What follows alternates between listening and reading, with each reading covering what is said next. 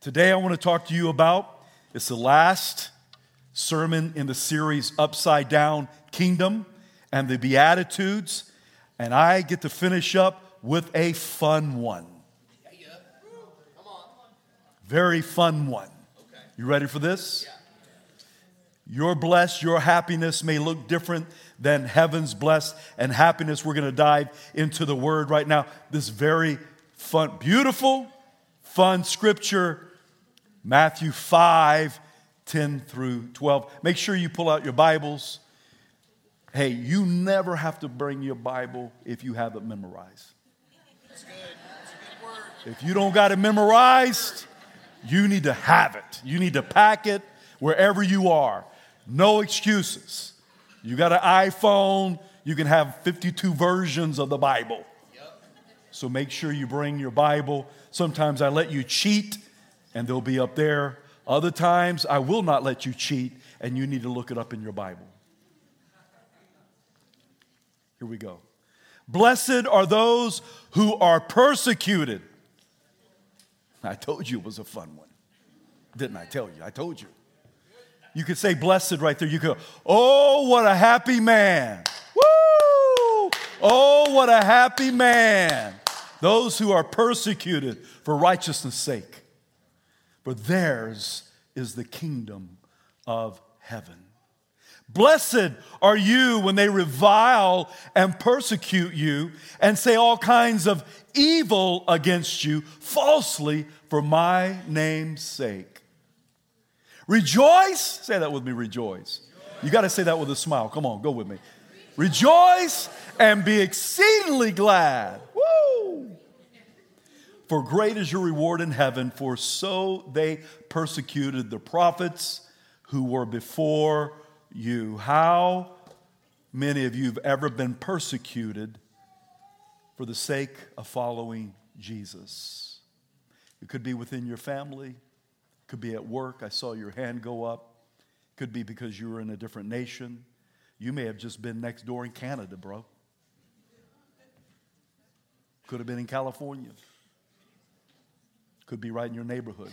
How many of you have been persecuted because of Jesus? We don't intentionally look for persecution. We don't try to provoke to be persecuted, at least most of us.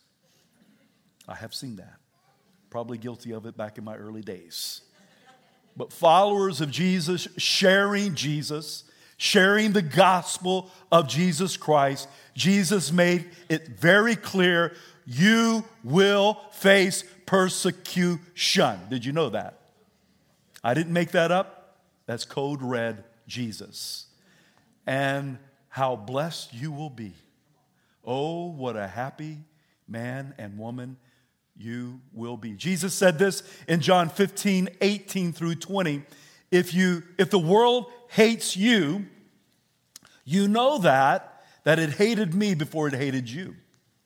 If you were of the world, we're no longer of the world, right? I didn't get a good feedback on that. We're no longer of the world, right? We're no longer of the world. My residence is in heaven. I, have been adopted. I'm a son. You're a son or you're a daughter if you believe on the Lord Jesus Christ today. If you haven't, you need to do that today. We'll give you the opportunity to do that. If you were of the world, the world would love its own. Meditate on that, Selah. Yet because you are not of the world, but I chose you out of the world, therefore the world hates you. Remember the word that I said to you a servant is not greater than his master. If they persecuted me, they will also persecute you. Have you got a feeling yet that this is not like a cheery sermon? Float your boat sermon? Peachy sermon? It's not, but it is Jesus. It is the Beatitudes and what you be like with your attitude. If they kept my word, they will keep yours also. You see, everyone is not excited about your good news of Jesus Christ. Everyone's not excited about you being the light of the world. Everyone's not pumped up about your flavor. They're not excited that you go to church and that you're a follower of Jesus Christ. True. And it's only getting more predominant these days. Persecute in the Greek. In any way, whatever to harass, trouble, molest, one to persecute, to be mistreated, suffer persecution on account of something, and I added this, or somebody, because Jesus for me isn't something, he is somebody, yo. And he says that you and I will be persecuted.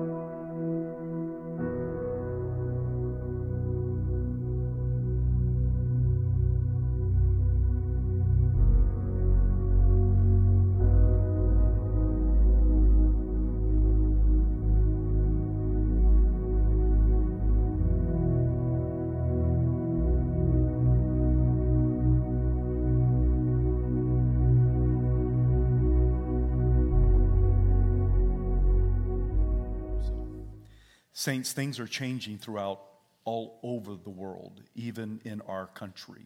Just because you don't see it uh, so directly in North Idaho doesn't mean that it's not happening throughout the world. Uh, Radine and I have an acquaintance up in, way up in Mexico near the Guatemala border. His name is Manuel. And Manuel got converted out of Christian, out of one religion into Christianity and was just holding a small group. His small group started blowing up the people from that one religion came, attacked him, cut off his arm with a machete, and then he had to go for hours, hours, hours in the back of a, a trailer or something in order to get medical help. They thought he was dead. Hey, the ministry bought him a prosthetic arm. It's, it's pretty cool. I mean, it's, it's uh, kind of dark tan, and he's a super cool guy. Very, very, very um, humble guy. And one day he saw the people that uh, cut off his arm, and he went after them, and they freaked out because they thought he was dead. And so they ran from him, and he said, All I wanted to do was tell them about Jesus. That was it. The Bible says, Blessed are you when they revile and persecute you and say all kinds of evil against you falsely for my sake. How many of you know that's not a good feeling? It's hard to say, oh, what a happy man. It's hard to say blessed. Radine and I have been We've had things happen to us throughout years of ministry, and I tell you what, right in the heat of it, it's extremely hard to say, Oh, what a happy man. I'm so blessed. Revile, to be defamed, to rail at, to chide you, and to taunt you. But there was something about the early church that the apostles they wore persecution almost like a, a medal of honor. Acts 5:41 says the apostles left the high council rejoicing, say that with me, rejoicing, that God counted them worthy to suffer disgrace for the name of Jesus. Oh, what a happy man. Blessed are you. Matthew 10 28, code red. Do not fear those who kill the body, but cannot kill the soul, but rather fear him who is able to destroy both soul and body. Jesus always said, if you, if you tell your children or your family that, hey, come on, follow Jesus because there's no risk involved, I would tell you that you have a false theology because there's always been risk involved. Look at Jesus, who we celebrate next weekend, persecuted. His disciples, mostly persecuted. He told the 70, sent them out in Luke 10. This is what he said Go your way. Behold, I send you out as lambs among wolves. Has anybody ever seen wolves? I'm not talking about just in a cage. There's a reason why Jesus talks about wolves in the church. Jesus said, Code red. Are you ready for this? This is one of the most challenging scriptures that always challenges me when I read it. I call it one of those radical scriptures. It says, When he had called the people to himself and his disciples, he also said to them, Whoever desires to come after me, let him, number one, deny himself. Selah. Number two, take up his cross. Well, Jesus, you took up the cross. I don't need to take up the cross. He took up the cross so that you can take up your cross. Number three, and follow me. I find all three of those not easy peasy. Denying self, picking up my cross, his cross, and following him for whoever desires to save his life will lose it, but whoever loses his life for my sake and the gospel will save it. For what will it profit a man? This is always convicting. wow.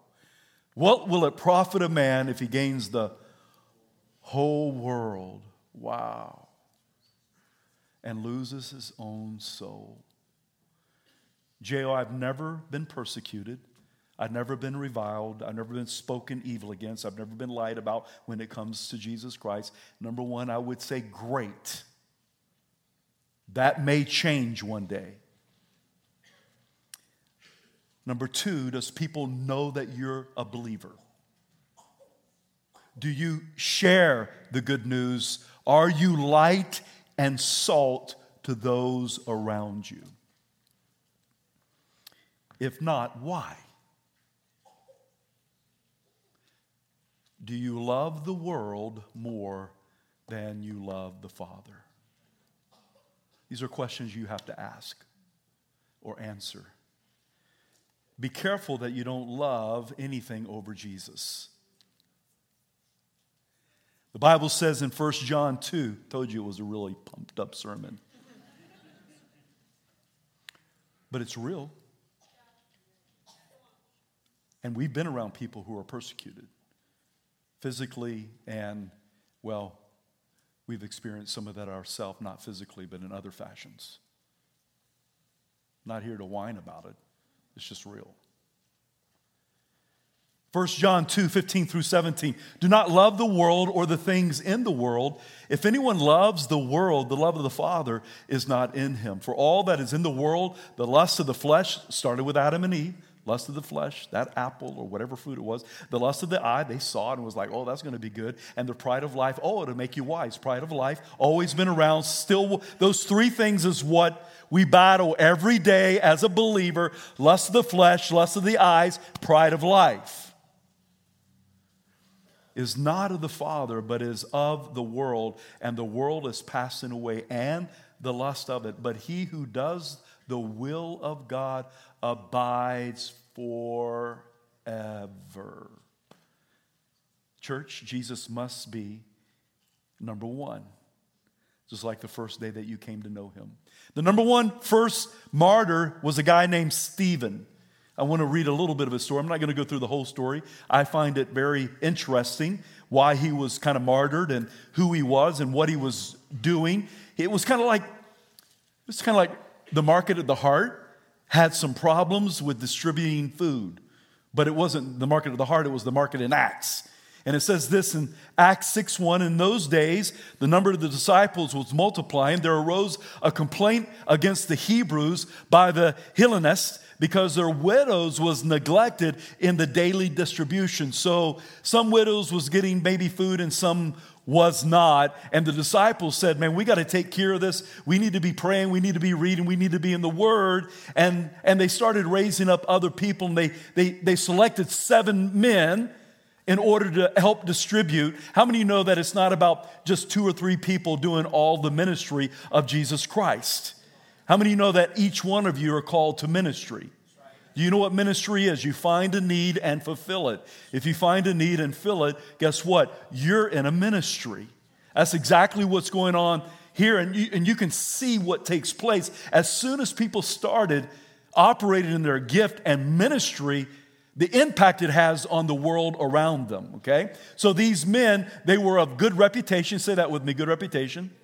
They went to 22 years of seminary. Just kidding. They had a good reputation. They were full of the Holy Spirit. Full of the Holy Spirit. I need to be a cheerleader. Full of the Holy Spirit. That's what you and I need to be full of. Right? They had wisdom and they were appointed over this business. And it says in verse 6 and 7 whom they set before the apostles, these seven, and when they had prayed and laid hands on them, we believe in the doctrine of laying on hands here, very important. Then the word of God spread. All of a sudden, people were doing what they were called to do. And ministry started going like wildfire. The word began to spread. The number of disciples multiplied in Jerusalem, and great many of the priests were obedient to the faith.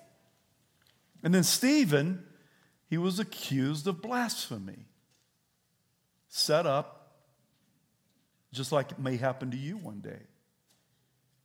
And I love it. And Stephen, full of faith and power, did great wonders, signs among the people. And like I told you earlier, some people don't like your message, your gospel, your flavor, and your light. And they didn't like this about Stephen. But this was so cool, verse 10. And they were not able to resist the wisdom and the spirit by which he spoke. You keep looking up the screen because you think you can cheat. It's in the Bible. Amen. Stephen begins preaching and teaching, knowing what's about to take place. He starts preaching and teaching, and I mean, I tell you what, he brings it. I mean, he brings it, baby. I mean, the history. And this is kind of how he concludes his sermon. This is, this is how scared he is. You want to know how scared he is? Verse 51. This is how, he doesn't totally end it here, but it was a good, like, kick in the teeth. He says, You stiff necked and uncircumcised in heart and ears, you always resist the Holy Spirit as your fathers did, so do you. And they were really pumped up about that. Can I encourage every one of us, me, you, everyone here, don't resist the Holy Spirit. Don't resist the Holy Spirit. Some people don't even talk as if there is a Holy Spirit. God is in heaven. Jesus is at the right hand of the Father, and the Holy Spirit is with us here. He wants to be in you.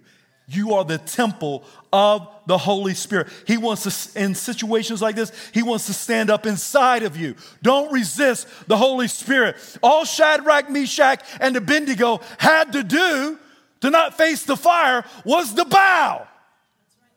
But that would have been resisting, I think, the Holy Spirit. All Daniel had to do was don't pray. But I think that would have been resisting the Holy Spirit. All you have to do is fill in your blank. But don't resist the Holy Spirit. There may be a, a, day where we're faced like a Shadrach, Meshach, and Abednego, like a Daniel, or whoever it may be. Chapter 7, 59 through 60. And they stoned Stephen. And if you're from Washington, I'm not talking about smoking weed.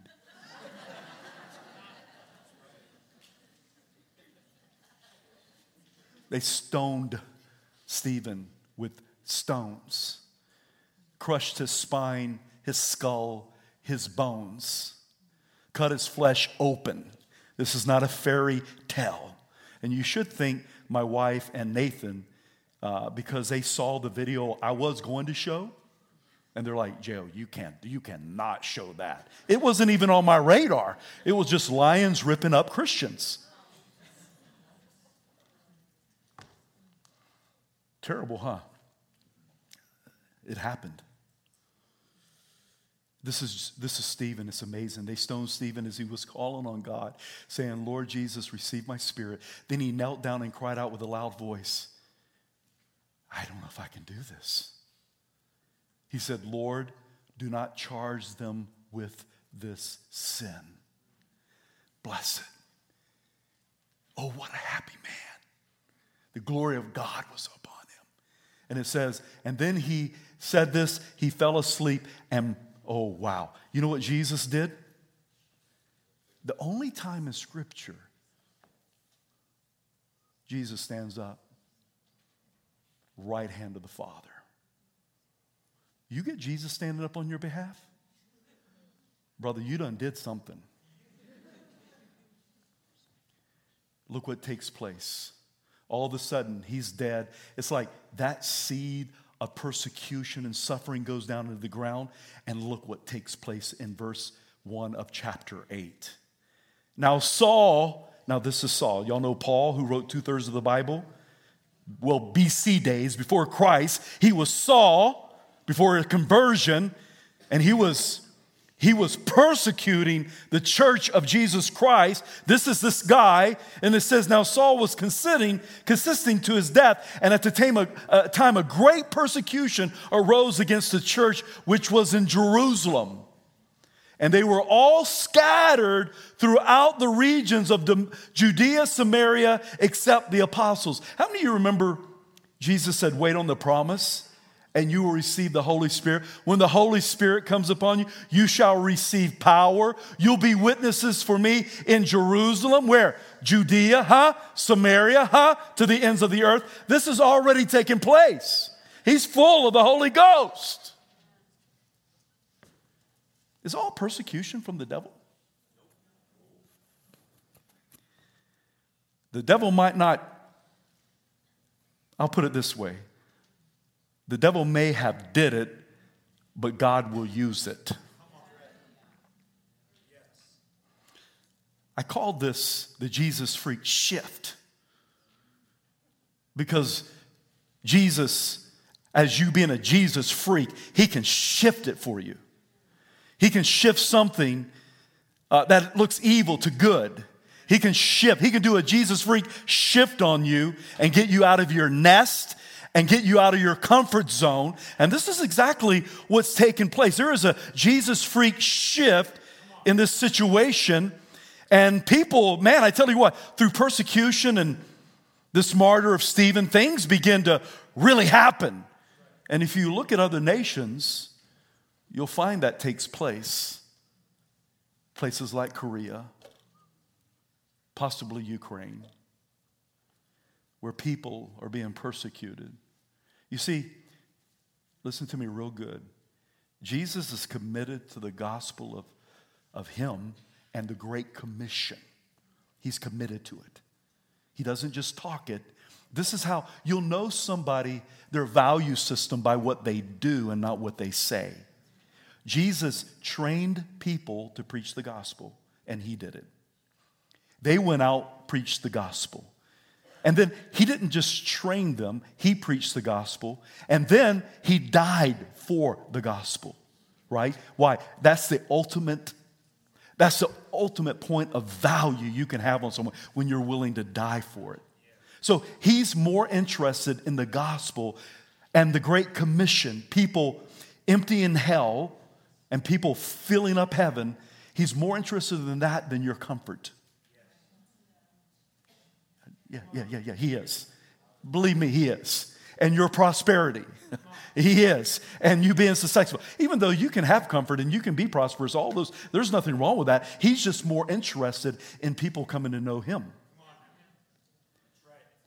Ask Peter.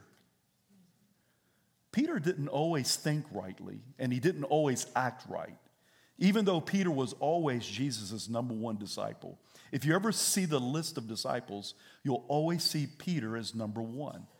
But there was a day before he was filled with the Holy Spirit that he thought real fleshly. Let me read this. And Peter took him aside, Jesus, and began to rebuke him, saying, Far be it from you, Lord, this shall never happen to you. But he turned to Peter, Peter number one disciple, number one, get behind me, Satan.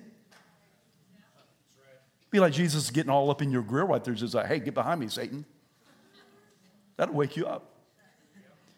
For you are not you are not setting your mind on the things of God, but the things of men. See, you're thinking like a man, you're thinking like the world. Be not conformed to this world, but be transformed by the renewing of your mind, that you may know what the good, pleasing, and perfect will of God is. You're thinking right side up, and I'm the king of the kingdom of the upside down. And Peter got it lady, later. Do you love me? Yeah, yeah, yeah. Do you love me? Yeah, yeah, yeah. Do you love me? He finally got it. He got his mind renewed, filled with the Holy Spirit. Look at what takes place in Acts 8 4. Therefore, those who were scattered went everywhere and they made millions. They went everywhere and they bought electric, electric cars. They went everywhere preaching the word. Guess what happened? The church blows up, believers everywhere, miracles taken. The gospel is going to the ends of the earth. This Ethiopian dude's reading Isaiah. Philip shows up. He's like, Hey, you know what you're reading now? Well, show me. Shows him, gets water baptized. Philip's yanked out of there, disappears, shows up somewhere else. I mean, it's happening. It's happening. It was all stemmed on, birthed on from persecution. Paul seems to wear, wear it as a medal in Galatians 6:17. He says, "From now on let no one trouble me, for I bear in my body the marks of the Lord Jesus." Maybe he read the beatitudes. Rejoice and be exceedingly glad. Great is your reward in heaven. I want to close with this. If you've been here for years or maybe you're new, I have never done a sermon on my eschatology, but I'm just going to read this. People get, ah, forgive me if this is offensive, they get post and mid and trib, and, and I give, you know what I get? I don't give a rip. As long as people are going to hell in a handbasket, you know, I think what's important is the gospel is being preached and people come to know Jesus Christ. And why take up all my time and my brain space in trying to figure out what I'm not going to figure out? Ever. But I will tell you that I do believe that we are living in Matthew 24 right now. I'm just going to read it. You have to make that decision for yourself, but just let me read it. Go with me just for a minute. Matthew 24, 3 through 14. And as he sat on the Mount of Olives, the disciples came to him privately, saying, Tell us, when will these things be? And what will be the sign of your coming and of the end of the age? And Jesus answered them, saying, See that no one leads you astray. Now, you should hear Jesus today. That's to you. Let no one lead you astray. For many will come in my name, so you need to know that you all of a sudden you have a Jesus pop up here and a Jesus pop up here, Jesus. And I'm like, you guys are crazy, man. When Jesus come, we're going to know it. He says this, number 1, I am the Christ and they will be led lead many astray. You need to be aware of that. People leading people astray saying they're Jesus, that's not right. Number 2, you will hear of wars and rumors of wars. Has anybody heard of anything like that lately? That's what I thought. See that you are not alarmed, for this must take place, but the end is not yet. Number three, for nation will rise against nation, happening, and the kingdom against kingdom, and there will be famines happening, and earthquakes in various places. Anybody ever been in an earthquake? Not just in North Idaho, little. Go to Northern California, get in a real earthquake. Been in them. Number five, all these things are but the be, listen, beginning of birth pangs. How many of you ever had birth pangs? Please raise your hand. Okay, wonderful. I'm, I'm a man, full blown, always have been, always will be.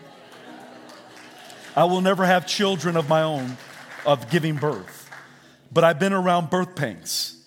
And what I've learned about birth pangs is this they start and they increase and they get more frequent and they get way more intense.